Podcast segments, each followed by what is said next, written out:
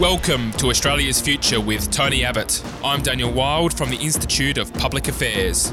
Australia is facing its most significant challenges since World War II.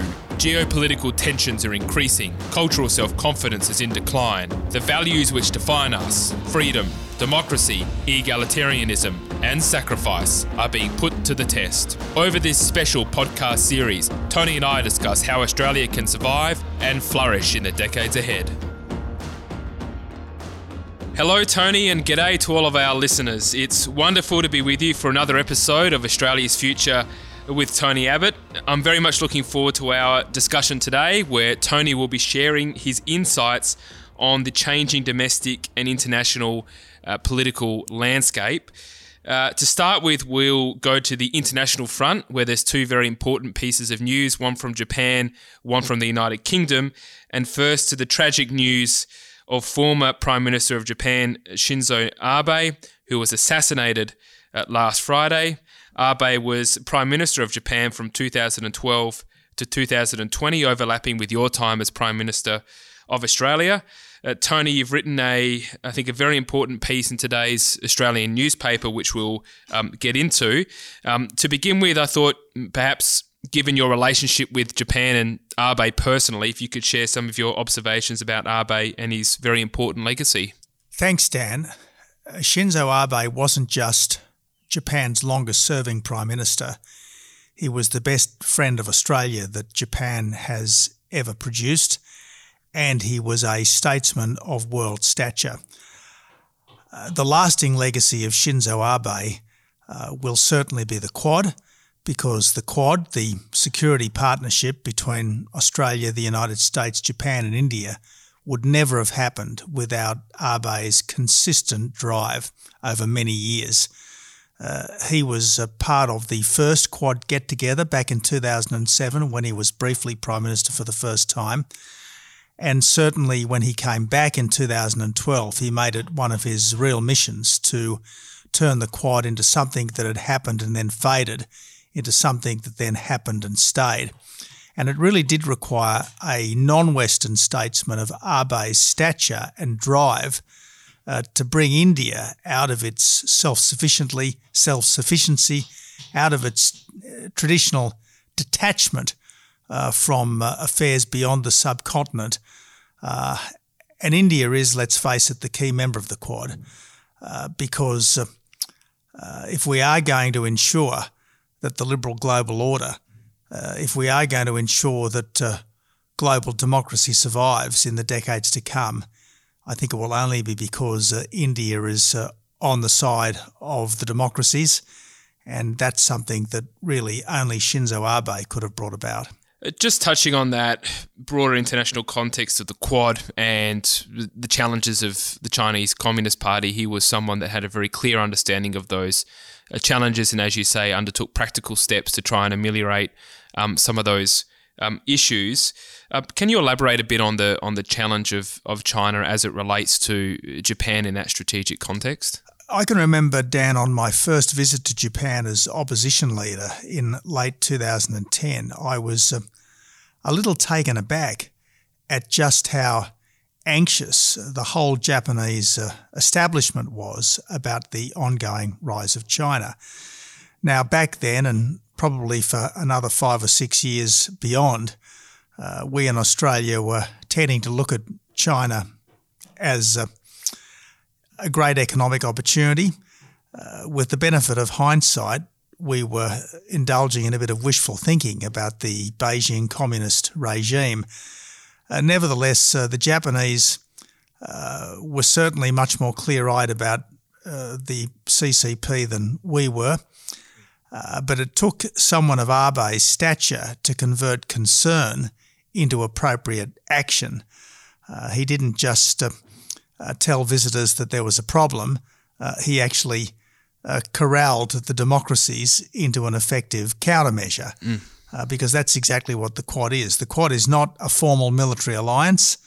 Uh, the Quad is not, in a sense, um, targeted at anyone in particular, but it is very much pro democracy and the global liberal order. And obviously, in an Indo Pacific context, uh, that means it is lined up against China because China is quite open. Uh, the Beijing regime is quite open about its intentions, not just to take back Taiwan, having crushed Hong Kong, uh, not just to coerce all its own citizens, uh, especially the Uyghurs, but uh, Xi Jinping and uh, the rest of the Chinese Politburo are absolutely open and public about their desire to be the world's number one power at the latest by 2014, 2049, the centenary of the communist takeover. So uh, the democracies need to act in concert. Uh, to ensure that our freedoms are protected, to ensure that the sovereignty of smaller countries is not ruthlessly trampled. Um, as uh, Shingo Yamagami, the Japanese ambassador to Australia, said yesterday, it's very important that we ensure that what's happening now to Ukraine does not happen next to Taiwan. And it's only because of the operation of entities like the Quad that that won't be the case. You mentioned that Abe was the longest serving Prime Minister of Japan. And Japan has had a, a, habit, at least in recent history, of cycling through its prime ministers relatively quickly. A bit like Australia, I suppose. Some similarities. to what do you attribute his longevity in that role? So there's obviously the international context in your time as prime minister and in, in your interactions with him. Did you glean any particular qualities that he had, leadership or moral, ethical qualities that lent himself well to that role? There was nothing of the firebrand about Shinzo Abe. Uh, he certainly wasn't uh, someone who would uh, bang the table and shake his fist or anything like that. Um, he was a decent uh, and considerate man, uh, but he was also a very strong man. He had a very strong view about um, Japan's place in the world uh, while he was uh, naturally apologetic about some of the mistakes that Japan made in the 1930s and early 1940s, uh, he didn't think that past errors should necessarily um, corrupt the entire future of the country. He didn't want Japan always to be blighted by the past, and I think that's a perfectly reasonable position for uh, a democratic statesman to adopt. Hmm. Uh, but he obviously did have uh, uh, a capacity uh, to inspire, a capacity to lead. A lot of Japanese prime ministers have been grey consensus figures.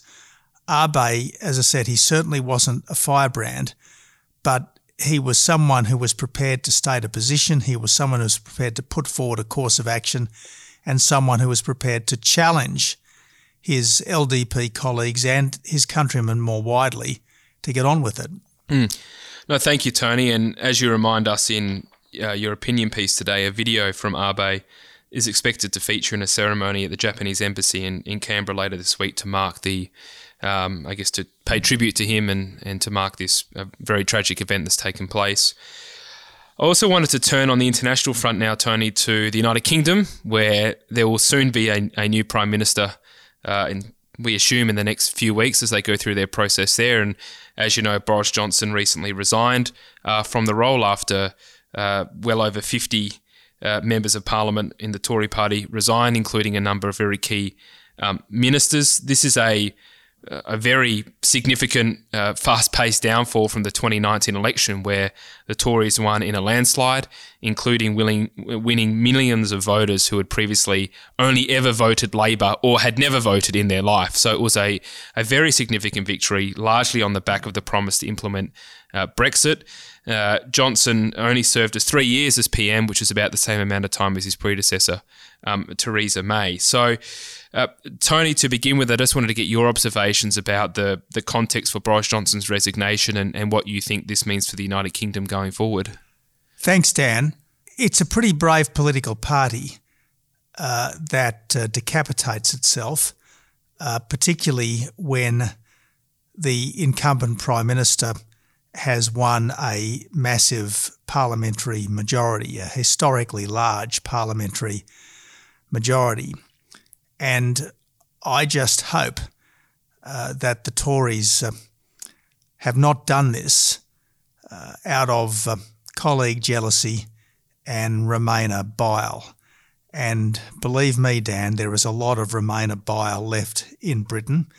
Uh, there are many people in the UK establishment who could never forgive Boris Johnson for leading the United Kingdom out of the EU. Mm.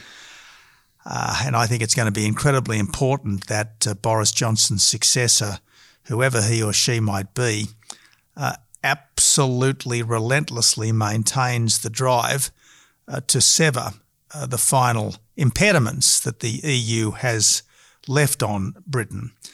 Uh, because not to do that would be a betrayal of the British people who voted narrowly but significantly to leave the EU despite an overwhelming establishment campaign and Project Fear to keep them in, mm. uh, and then voted at two subsequent general elections for candidates who were all promising uh, to maintain that departure from the EU. So I think it's very important that this doesn't become uh, some some kind of Remainer counter coup. Very very important. Do you think that's a risk that that could happen? It's an important point, and that my instinct has been that if you look at what the resigning ministers have said, very little of it is to do with policy specifics. It's either about the personality of Boris Johnson, and we he's got a lot of shortcomings, but or I and in line with your intuition, I think it's got a lot to do with Brexit. Do you think that there's a real risk that Brexit could be overturned? Uh, I certainly hope that won't be the case,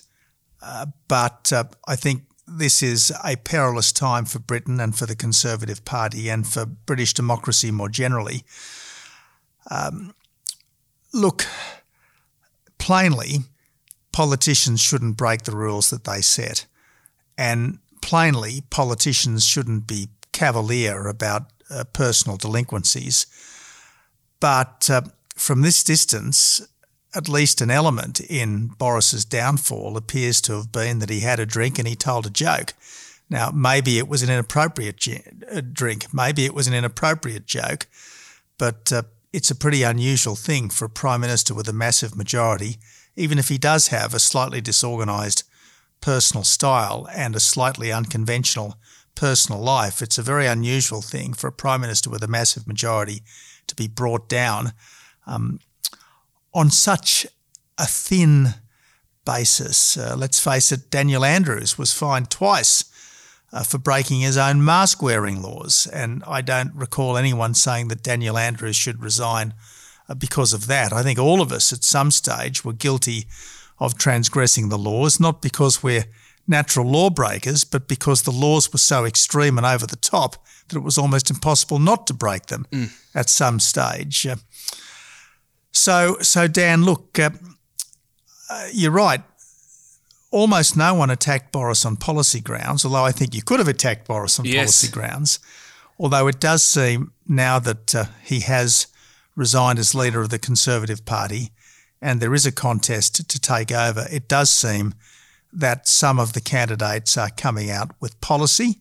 And I'm pleased to see that prominent, prominent amongst the policies being put forward are A, uh, lower taxes and less spending uh, and B, um, a stronger commitment to the British Armed Forces, and C, uh, a questioning of the merits of any uh, swift rush towards net zero, mm. given what's happening in energy markets around the world right now.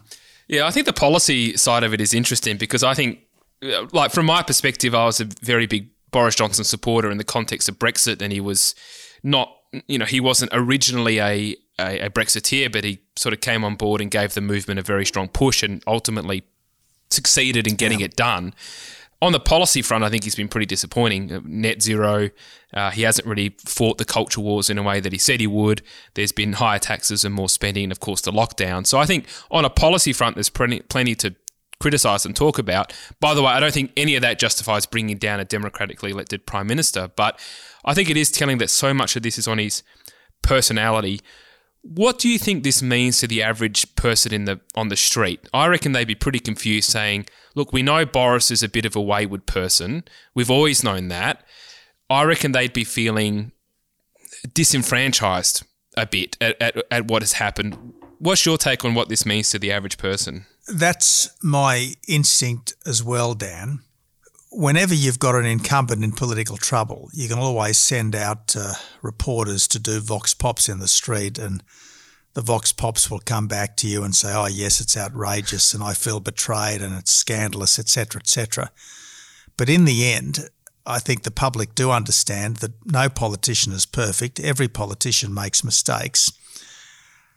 But in the end, the sanction on a politician who's failed, if that's what Boris had done, is the ballot box. It shouldn't be a uh, midnight party room coup. Um, so, look, I think there is this danger. I, I, think to avoid this danger, now that Boris has resigned, it's going to be important to find someone who was a loyalist, a Boris loyalist, uh, to take over, as well as someone who is more of a traditional conservative, uh, not in uh, wanting to abandon the red wall, but more of a traditional conservative in appreciating that you actually best help aspirational working class seats by keeping taxes low mm. and government off their backs rather than by telling them that they've got to get an electric car yes. and they've got to get a heat pump rather than a gas boiler within the next few years. So, so, so if the person who emerges as the leader of the Conservative Party uh, is a Boris loyalist uh, who appreciates that the best way forward uh, is not green ideology, uh, but common sense measures that will build a stronger Britain and a stronger economy, and quite possibly uh, gives Boris a senior job in the cabinet. I think that's probably the best way forward. Now, I, I should, I guess, offer this caveat. Most voters don't like being told what to do by foreigners, and even though we Aussies don't really think of ourselves as foreigners in Britain, uh, I, I should stress that this is well meaning advice from someone who's an outsider, even though it's also someone who has nothing but affect, affection and respect uh, for, for Britain and regards Britain's success as incredibly important for the well being of the wider world. Well, well said. And I think the vast, for what it's worth, the vast majority of those, as you say, with working working class aspirational voters would broadly share those views and perspectives that you've offered. And, and speaking of which, I wanted to uh, turn to the domestic front uh, when you're talking about green zealotry and, and the impact that's going to have on, on the mainstream of our society. And it's only been a, a few weeks under this new Labor government, and so far the focus has been on the international front. We haven't heard much from Anthony Albanese um, as yet on, on domestic matters other than it relates to the floods. Uh, at the end of this month will be the first sitting week of Parliament, and I fully expect it'll be all systems go, a very rapid, radical agenda by Labor. Um, they effectively have control of the Senate as well, with the Greens, who are likely to vote with them on many issues, as well as the independent senator for the ACT, um, David Pocock. So I fully expect that this will be Whitlam esque in the pace and significance of change. And we already know that there's going to be legislation on net zero. There will be action, very rapid action on the voice. There will be some kind of action on a federal ICAC, uh, truth in advertising laws, uh, media regulation, amongst many other matters, all of which will happen in some form or another this calendar year. So I'm worried that this will be very radical, very fast, and the opposition is still dusting itself off and may not be in a position to fully oppose this to the extent that we need. Um, Tony, I'd like to get your observations and assessment of what you think um, this Labor government will be up to. Thanks, Dan. Two points first. First of all, Anthony Albanese has acquitted himself well on the global stage over the last few weeks. Um, he's carried himself uh, with dignity. Uh, his statements have been both strong and reasonable and he's largely continued the agenda of the previous government. So good on the new Prime Minister for that. The other point I should make is that whatever way we voted ourselves, we are all Australian patriots and we've got to wish the new government well, even if we didn't vote for it. Even if we're a little apprehensive about some of its policies, we've got to wish the new government well because our country succeeds better if the government is at its best as opposed to floundering around. Uh, that said, obviously, I do think there are some problems ahead. You're dead right. The first legislative item is likely to be legislating for a 43% emissions cut by 2030 and net zero by 2050, followed by legislation to have a referendum on the so called voice, uh, followed by uh, legislation to set up a federal ICAC. And I think uh, each of these is pretty defective in its own way. Well, there's a lot to unpack, and I guess from the opposition's perspective, you almost don't want to be uh, spreading your resources too thin in terms of there's only so many things you can target at any one time. There's, as I say, going to be a very active legislative agenda. You've outlined three of the main ones, plus everything else that's going to come up. What kind of, uh, you know, given your, you know, significant success as opposition leader and your uh, ability to hold governments to account, would you suggest that the you know the best approach is to pick one or two main things and just focus on them, or what what type of advice would you offer to the opposition in terms of how how would they best be able to manage what is going to be, I think, a pretty gargantuan task? I think it's important for oppositions to oppose bad policy. Uh, you don't have to oppose everything um, because uh, every government comes up with some good things. Uh, and I'm sure this government will too. And I note that uh, opposition leader Peter Dutton, to his credit, has not at all been critical of the new Prime Minister for his overseas travel. Uh, there was a couple of, uh, I think, uh, unfortunate criticisms from uh, opposition front benches, but Peter Dutton appreciates that in the modern era, it is important that Australia's voice is heard in the councils of the world, and that does mean the Prime Minister going to these meetings.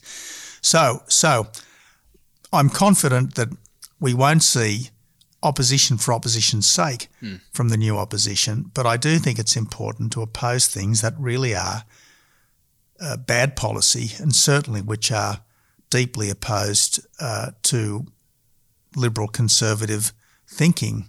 And I think that means opposing this 43% legislation. It means uh, opposing a constitutionally entrenched voice. And it means opposing the kind of federal ICAC that I'm sure Labor is going to put forward. Well, Tony, just one last question before we uh, end today's discussion. Um, it's almost got a bit of a feel to me at the moment of almost the 1970s playing out again. I think you've got an economic backdrop which is becoming increasingly unstable. We've got inflation going up rapidly, cost of living, interest rates rising again, uh, a potentially very active government um, at the moment with a fairly divided opposition, at least for the time being. Uh, it sort of has that that feel to it again that the economy is is feeling unstable, that cost of living concerns are coming to the fore again. How does the general, I guess, environment of the country at the moment feel to you? The economic environment, or, or let's say, you know, how from the lived experience of the average person on the street, how do you think they're viewing this current situation? Yes, Dan. Look, uh, I, I, think the mood is uh, is subdued, mm. partly because uh, the two years of the pandemic uh, was just dreadful, mm. just dreadful. Uh, partly because I think people are conscious that uh, uh, both our strategic and our prosperity prospects are a bit precarious at the moment. So I think that the mood is subdued. But while we sometimes have to be pessimistic in the short term, we should always be optimistic about the long term. Uh, because uh, if the 70s was a pretty grim time, uh, look at the 80s and 90s. Mm. they were pretty good times. We had uh, Reagan and Thatcher on the global stage. We had the Hawke government's economic reforms, and then we had the salad days of the Howard government. So, even if the next few years might be tougher than the last, I'm confident that if good people keep the faith and fight the good fight, uh, things will come right. Lovely, Tony. On that note, we'll leave it there for today's discussion. And thank you, as always, for coming into the studio and having these chats. And I'm very much looking forward to continuing them. Thanks, Dan. This is a production of the Centre for the Australian Way of Life at the Institute of Public Affairs. To find out more, visit australia.ipa.org.au.